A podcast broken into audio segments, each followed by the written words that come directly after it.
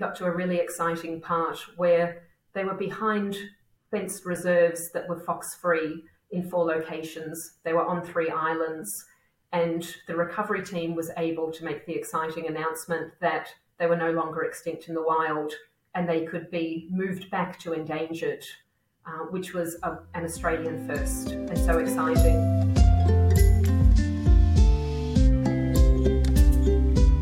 Welcome to The Possibilists. The Possibilists is now a partnership between Pelicanus and Reverse the Red. In this series, we will highlight the scientists, organizations, institutions, and communities focused on reversing the trend of biodiversity loss and recovering species on the IUCN Red List. We are so excited to announce this partnership and to get these amazing success stories out to the world, spreading optimism for the conservation of biodiversity. For this episode, as part of Reverse the Red's Year of Action, the theme for August and September is mammals. So we talked with part of the Eastern Barred Bandicoot recovery team from Australia. We wanted to learn everything there is to know about the amazing work they have done and still do to recover the Eastern Barred Bandicoot populations in Australia. Enjoy our conversation with the team.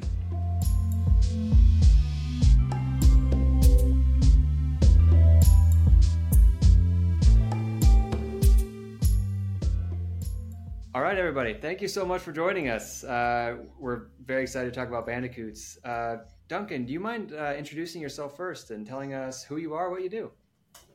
Sure. So, I'm uh, Dr. Duncan Sutherland. I work for the Phillip Island Nature Parks. I'm also chair of the Eastern Barred Bandicoot Recovery Team. And I'm a, a, scientist working on a whole range of things from pest species, but definitely in threatened species and how we might recover them in uh, the region of Victoria and Australia that we're, we're working in. Awesome. Marissa, your turn. Hi, I'm Dr. Marissa Parrott. I'm the reproductive biologist at Zoos Victoria. I'm a member of the Eastern Barred Bandicoot recovery team and have been privileged to work with the species for about 16 years now. And I also coordinate and lead the Eastern Barred Bandicoot captive breeding program. All right, Amy, you're up. Yeah, so I'm Dr. Amy Coetsee, so I'm a threatened species biologist at Zoos Victoria. I've been working with Eastern Barred Bandicoots for 18 years, so I actually started off working with them by doing my PhD on them. And um, it's not my only species that I work with, but it's been the um, uh, the species that I've worked with the most while joining the zoo. Um, I think I want to start with the species because I, I kind of mentioned to you guys before this, but I don't really know anything about the species. I know it's super cute. The only thing I actually know about it is I used to play the video game Crash Bandicoot as a kid, and when someone we, we, we, talked about doing this, I was like, "Oh, I know what bandicoots are." And I was like, oh, "I have no idea what bandicoots are." Um, so, uh, whoever wants to, can please, can you please uh, just tell us a little bit about the species? Where does it live? What does it eat? Some interesting facts about it. Anything? Sure, I can jump in unless someone else wants to. Um, I was going to nominate you, Amy. Go for it. they are super cute. They are weigh around a kilo, a little bit less than a kilo. So about this size. Um, they've got this amazing pointy nose. Um, they've got three to four stripes, white stripes on their bum, which make them easily camouflaged in the grassland habitat. So they are nocturnal. They they will nest in more sheltered areas, so areas with shrubs and trees during the day, and then they'll come out at night. They're digging mammals, so they actually have a really important role in um, the ecosystem. So they're turning over that soil constantly, um, and and they're doing that because they're foraging. So for things like worms, beetle grubs, but they will eat anything. You know, we've had people witness them jump into the you know meter high into the air to catch them off. Um, so they're pretty amazing and skilled jumpers. Um, Duncan and I have been involved in some research uh, where we found that one bandicoot in one night can turn over 13 kilos of soil, which is phenomenal. When when you think about you know the size of them and when you multiply that by you know your population size, this is major excavation that's happening um, every single night. Um, so really really important species to have um, in the environment. Oh, I think the, the digging is a really a really critical part of what these bandicoots are doing. These little small digging marsupials that uh, uh, were across the landscape in uh, most of Australia, in fact. And these guys, are actually digging about 500 little digs per night, each individual. So these little tiny little holes that they're creating, but it has such an important role in the soil health and condition. It's just extraordinary. So they're reducing compaction, they're allowing water to penetrate through, they're fundamentally changing the the health and condition of soils. And so the soils we have in Australia now are not the same as they used to be uh, because we've lost a lot of these little digging mammals. And Marissa's going to cover off on some of the, the cool uh, biology and reproductive side of things, I'm sure. Thanks, Duncan. I would love to. As a reproductive biologist, one of the things I love about bandicoots the most is their amazing reproduction. As Amy said, they are unbelievably cute and adorable. They're very tough. As Duncan said, they're extremely important in their ecosystem, but I think they're one of the most impressive animals in the world for their reproduction. They have one of the shortest known pregnancies of any mammals. They're pregnant for just 12 and a half days. They give birth to babies that are about the size of a grain of rice.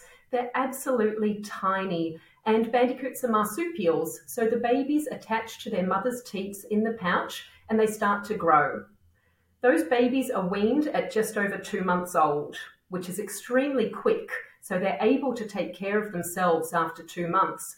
And in fact, they can breed themselves at just three months old for females and five months old for males. Now, the mothers are extremely impressive as well because they have the babies in their pouch for the two months but about a week before the babies wean, the mothers will mate again. And so, as the first litter weans, that second litter is born, and the females are able to have up to five litters per year when the conditions are really good and supportive for them. They do this by having a rolling reproductive strategy. So, within the mother's pouch, there are eight teats. She generally has two to three young per litter, and so they grow on their teats and then when the next litter is born, they attach to the smaller unused teats. And then as they grow, those larger teats start to regress and they're ready for the next litter. And so they're constantly able to be reproductively active, to have young in their pouch, young at foot to teach them how to forage and how to hunt. And so they're a truly remarkable species in terms of their reproduction and how quickly they can grow their population as well.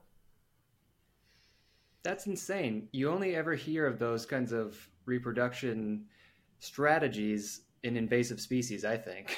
That's insane. Yeah, it's a, probably a, a, real reaction to the the dynamic environments that we experience here in Australia. So when conditions are good, they've got to take advantage of it. But conditions can be bad, and they need to be able to survive through those lean periods too. But as Marissa's just said, they can respond really fast. They've clearly adapted to be able to do that. And it means that when you think about that really quick reproduction and how impressive they are, we should have bandicoots everywhere. And so it always shocks people when, as a recovery team, we say that the species, the eastern barred bandicoot, used to be extinct in the wild on mainland Australia.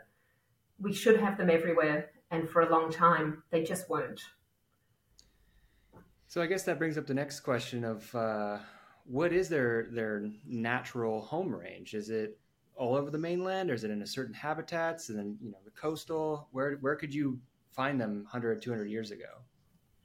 So they're a grassy woodland species. So they used to occupy an area of Victoria known as the Basalt Plains, which um, is from Melbourne um, out to the South Australia border. Uh, they're also in Tasmania. That's a different subspecies. Um, so they, they need those open areas for foraging and those more denser areas for for nesting. Um, but the major threat and the reason that they became extinct in the wild is because of foxes. Uh, once when the foxes were introduced, um, one fox in an area with bandicoots is just one too many. They just cannot cope with that any level of fox predation. And so this is a, an introduced predator, and bandicoots are their only predator really was um, aerial predators, so birds of prey.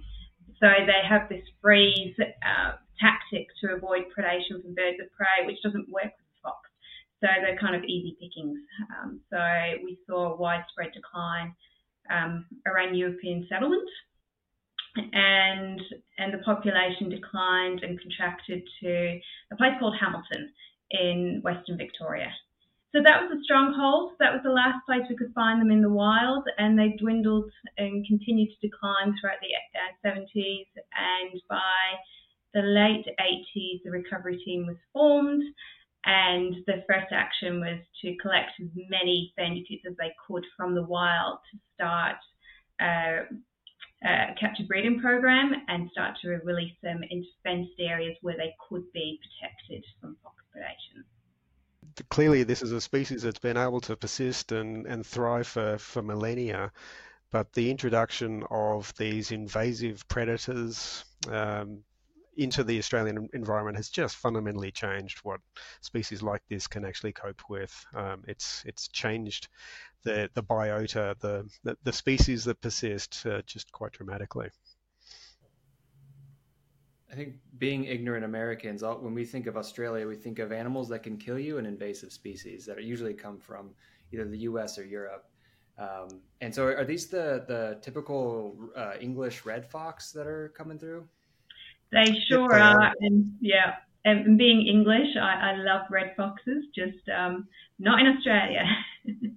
That's it's so interesting because like usually when we talk to people about their the the species they work on and the, the decline, it's usually a variety of different things, and it seems as if this is the one major issue.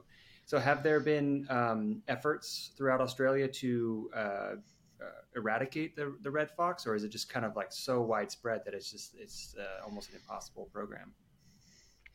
Well, it pretty much is an impossible program with the technology that we have available to us now, or the techniques that, that are, are available. They're, they're spread across most of mainland Australia, just not in the, the northern portion of the continent, and they're not in Tasmania, the island state, uh, the bottom of Australia. But otherwise, they're across that whole southern central area uh, and anything that is within within their range is is vulnerable. But it is just very true that the eastern barred bandicoot is just so fundamentally susceptible to red fox predation, uh, more so than most other species that are, are extant that are still around. Uh, they're just incredibly susceptible. And, and, it's not the only issue that they face, but it is certainly um, the strongest uh, threat uh, that they do face. Yes, there are a number of threats to them. As Amy mentioned, habitat destruction is a large one for things like agriculture and housing. And so 99.9% of their grassland homes have been destroyed. And it is Victoria's most endangered ecosystem, those volcanic grassland plains. And so there are a number of other species uh, like Victorian grassland earless dragons and beautiful little carnivorous marsupials like fat-tailed dunnarts, which are also affected by this. Cats are also a major problem for a number of species, not only for predation, but also they carry a disease, toxoplasmosis, which can affect animals like marsupials quite strongly. But for the bandicoots, foxes really are the major issue. They just can't survive with them. And foxes are beautiful, adaptable, intelligent, and they use a different form of hunting that the bandicoots just don't understand and that's why they need to be housed in areas that are maintained fox free where they can survive and thrive.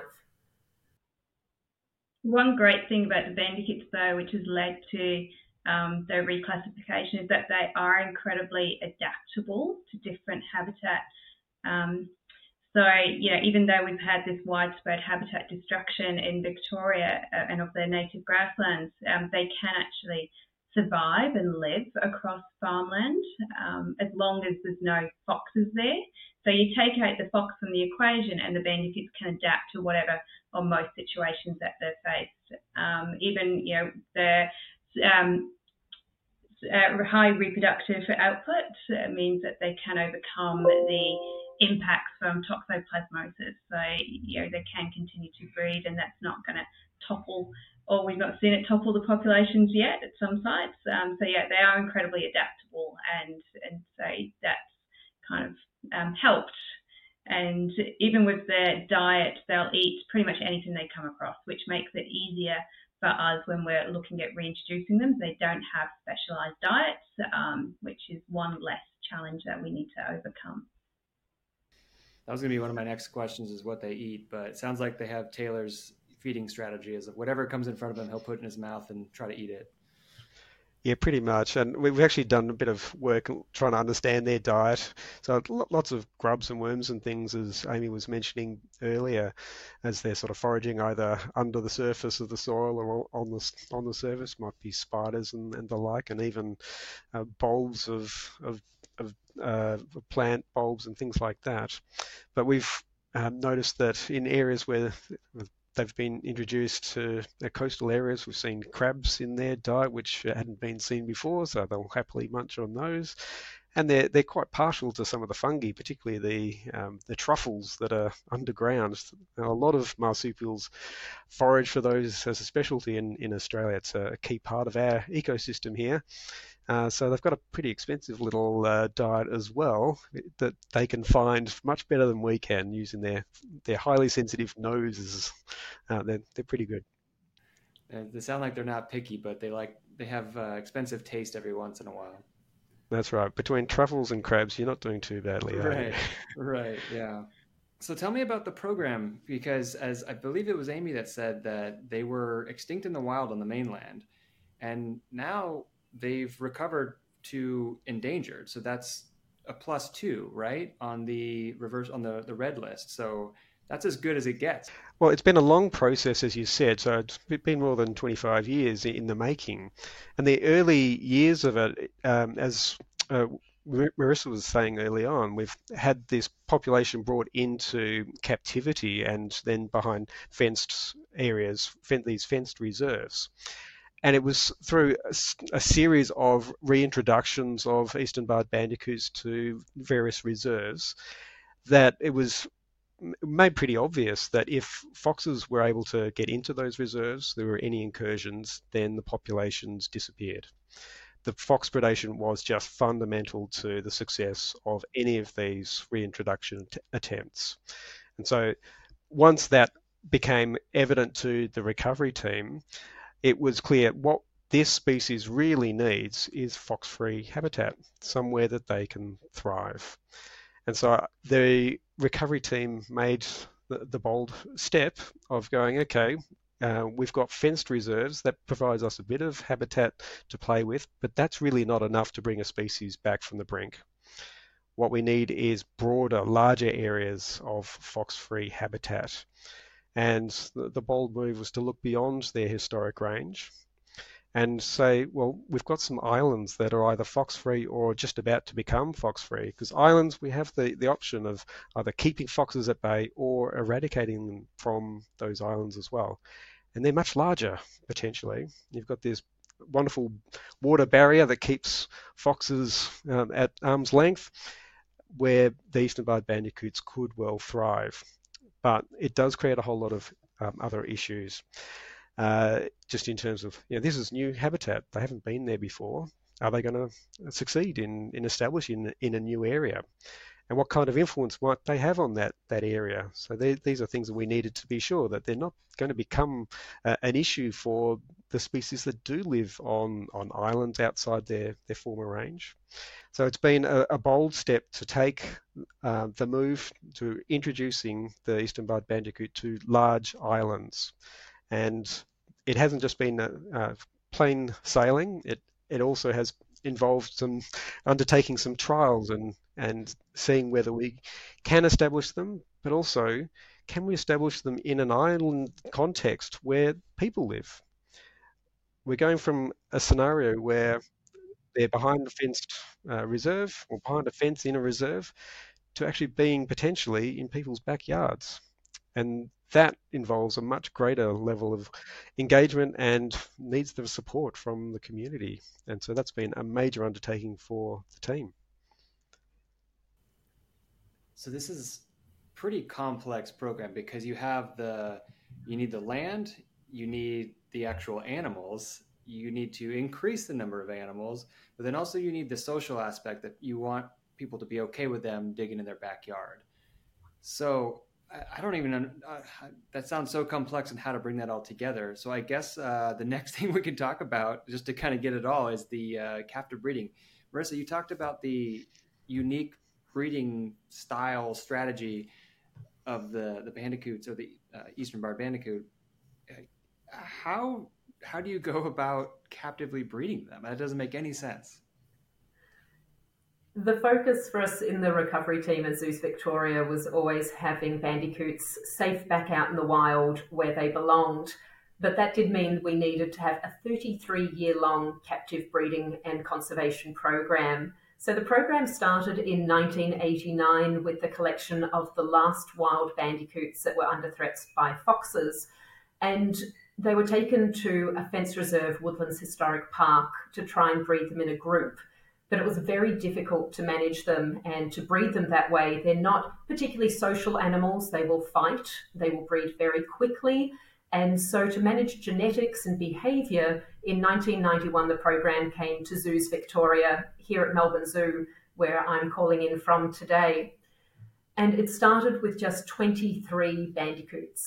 So it was a very small number and under a lot of pressure. And so we had a lot of researchers through the Eastern Barred Bandicoot Recovery Team and with our scientists and our keepers to start this program to provide insurance against extinction, to provide animals for reintroduction back to wild type sites and islands, and to undertake research as well. So we looked into everything from diet and husbandry of the species, maintaining natural behaviors, things like mate choice and breeding success to make sure we had the best offspring. Genetics was a very big focus for all of us as well to maintain genetics and work as a meta population, so all of the populations were joined. We had investigations with our veterinary teams into things like toxoplasmosis, which they could catch from cats, and even research into how do you put a radio transmitter on a bandicoot to track them because we track all of the animals after reintroduction. But bandicoots are shaped like a cone and they don't have a neck and they can't wear a collar. So it was really working through how best to track these animals. And in the end, it was via a tiny little transmitter attached to their little white tails with veterinary tape that would eventually just fall off by itself. And so there was a big focus on so many different aspects of bandicoot biology and breeding and conservation. Over the 33 year program, we produced and raised over 1,200 bandicoots uh, at Zoos Victoria and with our partners at places like Serendip Sanctuary and a number of other zoos as well who joined us. We released over 740 of those bandicoots to fence locations, islands, and wild type sites. And we provided that insurance against extinction. So if sites failed or things went wrong in the field, uh, we'd be able to always have that backup of having bandicoots safe in the program so we could try something else and adaptively manage and learn across time. So when the breeding program first started, it was a numbers game. We bred as quickly as possible and as many as possible to get them back out into wild areas and try and minimize any loss of genetic diversity. And over time, that focus really turned into genetics. And so we wanted to make sure that we had as broad a genetic base as possible and we minimized any loss and we maintain natural behaviors too. So we actually developed a new style of program where animals were constantly coming in from fenced and island locations, breeding a maximum of twice in the captive program, and then all of the offspring and the adults were released back out to wild type sites. And that way, we had a rolling system to manage the genetics and continue that insurance program and producing young for releases and new founders. And so it was working with people like Duncan at Phillip Island Nature Parks, with Conservation Volunteers Australia at Woodlands, at Odonata at Mount Rothwell, and with Richard Hill and the Department of Environment at Hamilton um, and Parks Victoria. There were so many partners um, who had to all work together to make this all work where we were joining these different populations breeding and being able to then start new populations. And so it was a really exciting program to lead and a huge amount of work. It also meant that we could raise awareness for the bandicoots by having them on display in nocturnal houses because they're shy and they're cryptic and they're small and they're nocturnal and people often don't get to see them, but when they do see them, they absolutely fall in love with them. So, awareness raising is another big part of what we do as well. So, over that 33 years, we learned a huge amount. We released animals, and then, as mentioned earlier, we got to a really exciting part where they were behind fenced reserves that were fox free in four locations. They were on three islands and the recovery team was able to make the exciting announcement that they were no longer extinct in the wild and they could be moved back to endangered, uh, which was a, an Australian first and so exciting. And because of that, it also meant that we were able to close down our 33 year captive breeding program because we were no longer needed. And to the best of our knowledge, for a species listed as extinct in the wild, to have a captive program closed down because it was successful and we were no longer needed, that's a world first. And so it's something that we're all extremely proud of. And it's been a cast of thousands of members of the Eastern Barred Bandicoot recovery team, of volunteers, of staff. And all of us, Amy, Duncan, and I, along with other partners, were together for the very last ever release of bandicoots back to Woodlands Historic Park in late 2021 and it was a real full circle moment where the breeding program started there. The last bandicoots were released there, and we could all raise a toast and have some champagne, toast the bandicoots, and a successful program. It was an, an absolute highlight of our careers and also of our lives. I was going to say, I feel like that's uh, we Taylor and I joked that the the whole point of our job is to get ourselves out of a job, so we don't have to keep doing these kinds of things um, and you guys did it.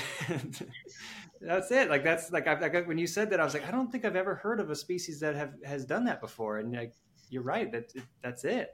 So that's that's incredible. Um, it's a nice I mean, one to chalk up. That's true.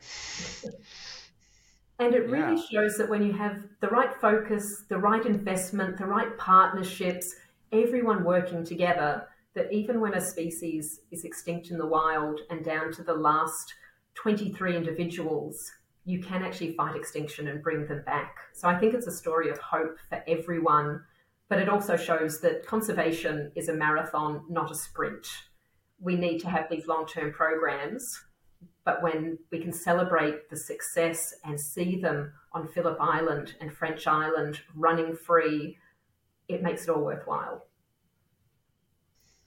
Yeah, that's what I was going to say. It's like it's a it's a beacon of hope, but also as a, an example of partnerships, like you said, that that Taylor likes to put in some of his episodes, his news episodes, that uh, conservation can work. And you know, as we're talking about partnerships, I, I really like that this is you guys are part of the Reverse the Red partnership as well, because you can be kind of that example of you can do this. This is something that can be done with, you know, potentially 33 years and thousands of people, and I don't know how many millions of dollars. but can you talk about how um, the recovery team has been involved with the Reverse the Red and and how you guys are able to contribute and, and take from other programs and all that? Because I know the work is nowhere near done. I think this is such a wonderful program that really shows the values of Reverse the Red. It's optimistic it's evidence based, and it's collaborative with so many partners, with so many communities, as Duncan was talking about and as Amy was talking about. It really has those same values, but the focus of Zoos Victoria and the Eastern Barred Bandicoot recovery team is moving the bandicoots down that list from extinct in the wild back to endangered, and then one day not endangered anymore, back to threatened um, back to, to least concern if we could possibly do it. And so it really does show that reverse the red focus on moving the species into those safer categories and not only just focusing on having a safe and healthy species, but also those safe and healthy ecosystems that it helps to protect. And so I think it's a really great example of a program that extols those global virtues and can be used as an example of what you can do when you all work together and you do collaborate you do use that evidence and you always stay optimistic.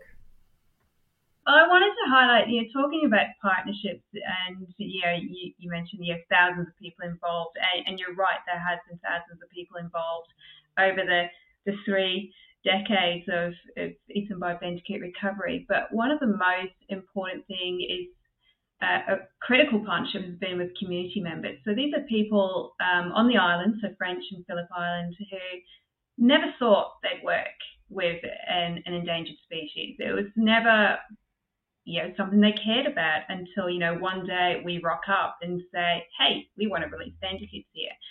And French Island was the first island where uh, we planned to do that because that was our only fox-free island in Victoria, and it's also the largest island. So it's only got 120 people that live there. There's no council, so um, it's a very close knit community that is deeply passionate about their island. So when we came along and said we want to release bandicoots that have never been here before, um, there was a resounding no. And it took 12 years to actually go from asking the question to getting them there.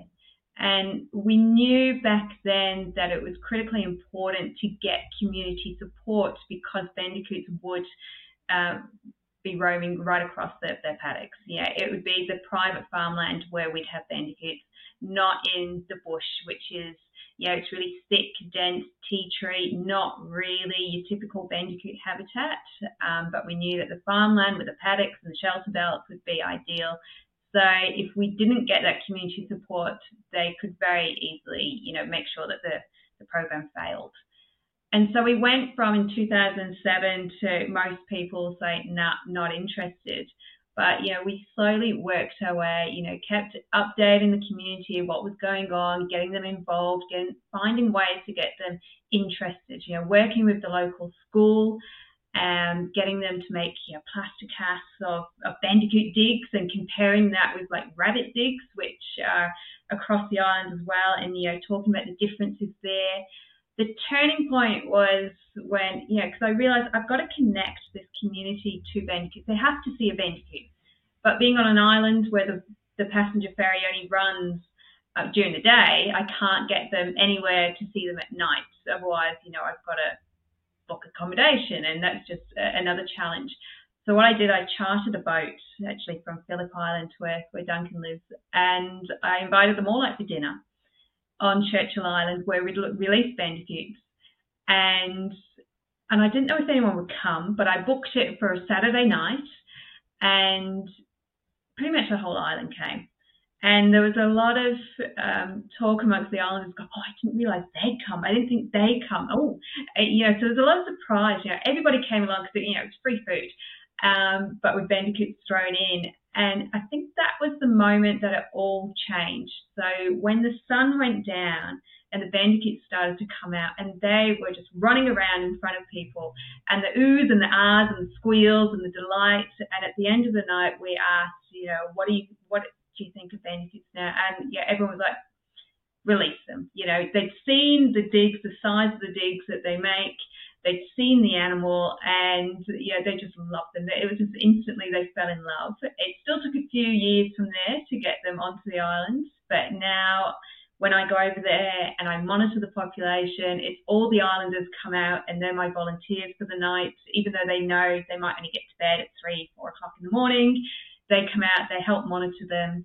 They've got them in their own backyards. They've bought their own camera equipment so they can monitor themselves. Um, it's just such an amazing story, and yeah, everyone just seems, you know, they love the band. They fall in love with them, and they're, they're making their way across the island. And there's people waiting. You know, when are they going to get here? When are they going to get here? Um, so that was just a massive, massive highlight uh, career highlight for me um, before the, the, big one is the reclassification. But it just goes to show that you know, even though you you may not have, have thought you've been involved with uh, endangered species, it's not something that you are interested in. You know, you can still play a part. Everybody plays a part in saving species from extinction. I was going to say too, we, have talked a little bit about the partnerships that are important in this program, and it really is critical to the success not just the communities, but the partners that are part of the recovery team and all the way through its evolution as well. The, the key thing that needed to happen to get this species that you know started from a very small genetic basis. it's quite uh, relatively it, it's an inbred species. It doesn't have a lot of diversity there, and the key thing we needed to do was uh, in order to halt the, the further decline of that genetic diversity was get the numbers up. So we needed lots more bandicoots. We needed quantity of bandicoots to help halt that decline in genetic diversity. And that means multiple sites and multiple partners who manage those sites. And every single one of those has been critical to the success of this no one organization could possibly do what's been done with this recovery team because they don't manage enough sites or enough reserves and have the skill sets that are needed. So that partnership has been absolutely critical to the, the outcome that we've been able to see. The biggest thing that, you know, I've got all these notes of everything you're saying, and it's the numbers that are sticking out to me.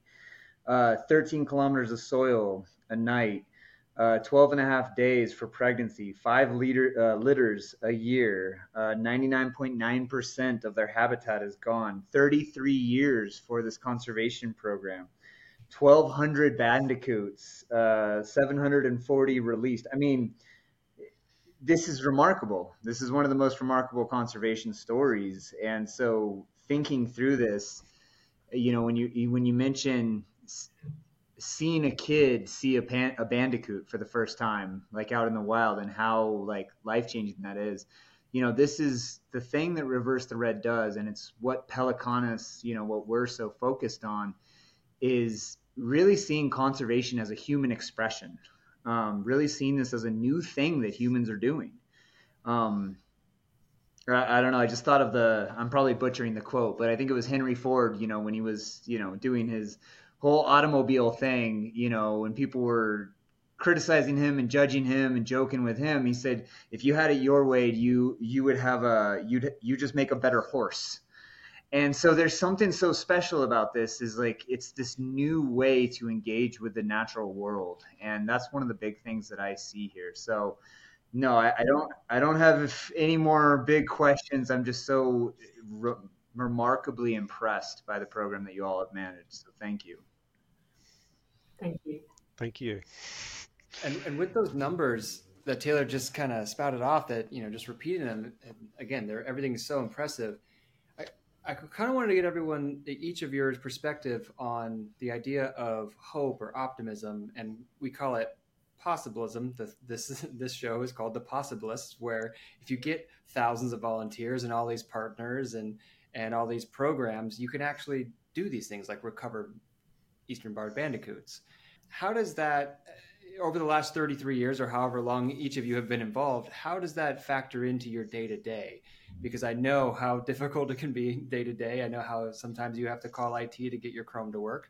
Uh, um, and so I guess how does that factor in every day? How does how does how do you kind of keep going? Because I know how difficult it can be. I think we're because we have the possibility of achieving these turnaround stories, we need to inspire ourselves as well as everyone else that is actually possible.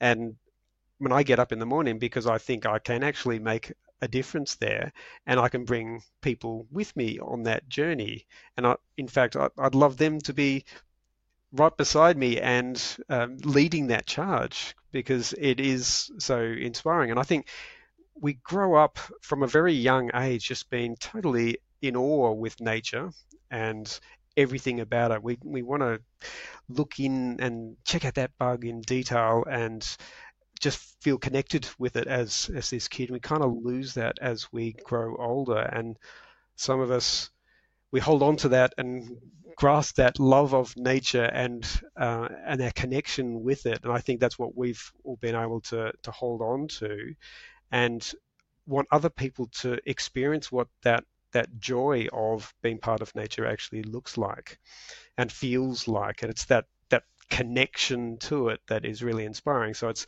living with wildlife and remembering what it is to live with wildlife and the wildlife that we that that native wildlife part of that landscape that really inspires me to to try and do that. And now that we're seeing on Phillip Island we've got bandicoots that have established there and are spreading, and they're literally spreading into people's backyards. and I, I now have them foraging in, in my front yard at home. And I, I can't think of too many conservationists who've who've managed to save a species like we have and have them bouncing around in your own front yard. That's pretty or inspiring for me. Uh, so I'm, I'm pretty proud of it. And, uh, and others are getting that benefit too um, on, on the island here, on French Island. And what we hope is that we can take it that next step as well. So go beyond the islands and these fence reserves and find a way to have this species doing its thing across the whole landscape again. And I, I believe we can get there. Uh, it won't be tomorrow, but there will be a day that we can do it. And that will continue to inspire us to fight for this species and for the range of species that belong on, on this amazing continent. I can only imagine how mind blowing that is to be working on a species for so many years and then having them in your front yard. yeah. It's just yeah. so crazy. I think hope is such an important thing for all of us, particularly when you work in conservation. And a lot of that is working with amazing people as well. Uh, when I was three years old, I told my parents I wanted to work in a zoo and make baby animals. And as I grew up, that focus stayed on animals, it turned more to wildlife, and it turned to really making a difference. And so, working as a reproductive biologist at Zoos Victoria now across four zoos is my dream job. And so, I am extremely fortunate, and I, I, tell myself every day how lucky I am to do something I love, really be able to see that difference that we can all make together. And at Zoos Victoria, we have what we call a fighting extinction commitment, and it's that no Victorian bird, mammal, reptile, or frog will ever go extinct on our watch. And we can't do it by ourselves. We work with amazing partners, as we've been talking about here, to all come together to give hope to these species and get them safe back out in the wild where they belong. And I think the bandicoots are such an amazing story of hope that we can go from extinct in the wild to safe to being in people's front yards to living their lives happily and healthily and then continuing that work obviously into the future. But when we get down about bushfires and climate change and the biodiversity crisis, if we can think of those bandicoots and what we've all achieved together, I think that gives us hope and it gives hope to other species as well that we can do this and we can reverse the red and we can fight extinction. And so I think that's what we all need to hold on to that when we work together, we can do amazing things. And even small things, when done en masse, can make huge differences. So there is always hope for our species, and we do need to hold on to that. Yeah, it, it's been a huge success now, but when I first joined the recovery team, there was probably around 100 eastern bandicoots left. So that was in 2005. So the program had already been running a couple of decades. So it wasn't plain sailing. Here we had there was early wins before I joined the team, and then there was massive failures. We learned from those, and I think I have one of those don't give up attitudes anything is possible. You've just got to find out a way to overcome those challenges. And I think we all probably have that kind of attitude that's involved in, in conservation, and that's what keeps us going. And the small wins are what fuels us as well, and inspiring others. Like I even take my children out into the fields. You know, they've been out, you know, in the middle of the night catching bandicoots with me, and and seeing the look and the joy on their face as well, and then working with the communities and and seeing them inspired and wanting to help.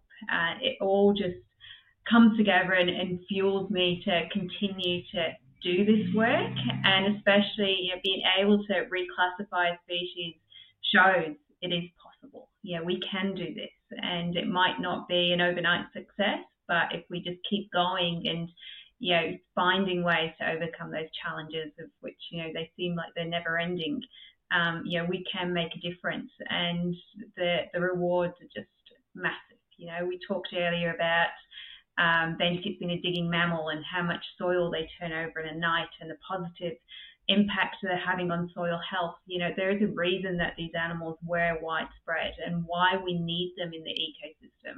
And it's just, um, yeah, it's amazing to be part of this story and and continue to work with threatened species so we can bring others back and, and have these successes as well one day.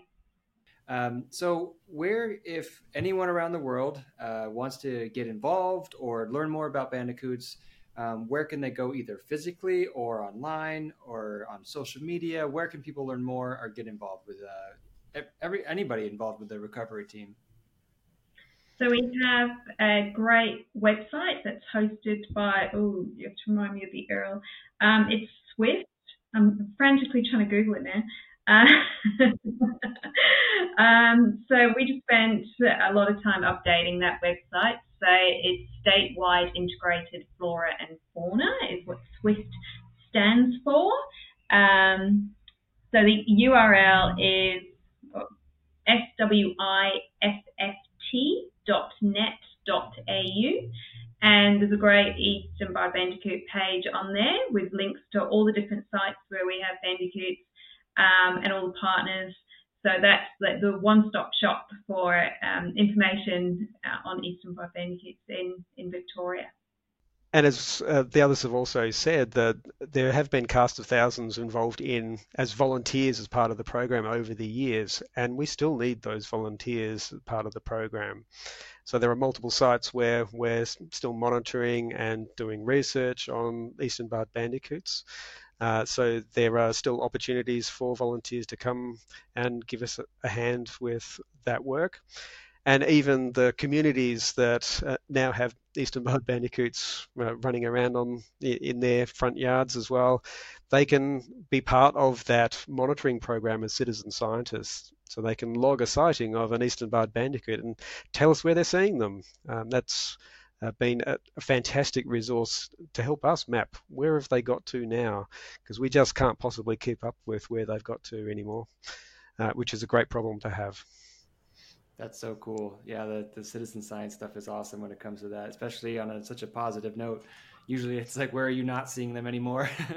that's right. That's right. Yeah. So, uh, particularly for the locals um, or anyone who's visiting to Phillip Island, there there's that resource which can be found on the website for uh, the Phillip Island Nature Parks. That's penguins.org.au. Uh, so if people would like to hear more about our Eastern Barred Bandicoot programs and our other programs at Zoos Victoria, they can visit zoo.org.au. And there are also some great sites there on what people can do in their own lives to help wildlife because there are very small changes we can all make that can make a global difference. And so please do check out the website, read about the bandicoots and the program, but also about the other species we work with and how you can help in your own lives too. Well, thank you guys so much. This has been fantastic. Uh, we really appreciate you telling your story. This is this is an incredible, complex, and crazy story, and it's just uh, like I said, it's a really hopeful story as well. So appreciate everyone taking the time. Thank you so much. Been a pleasure, Austin. Thank you. It has. It's been great chatting with you. Thank you so much.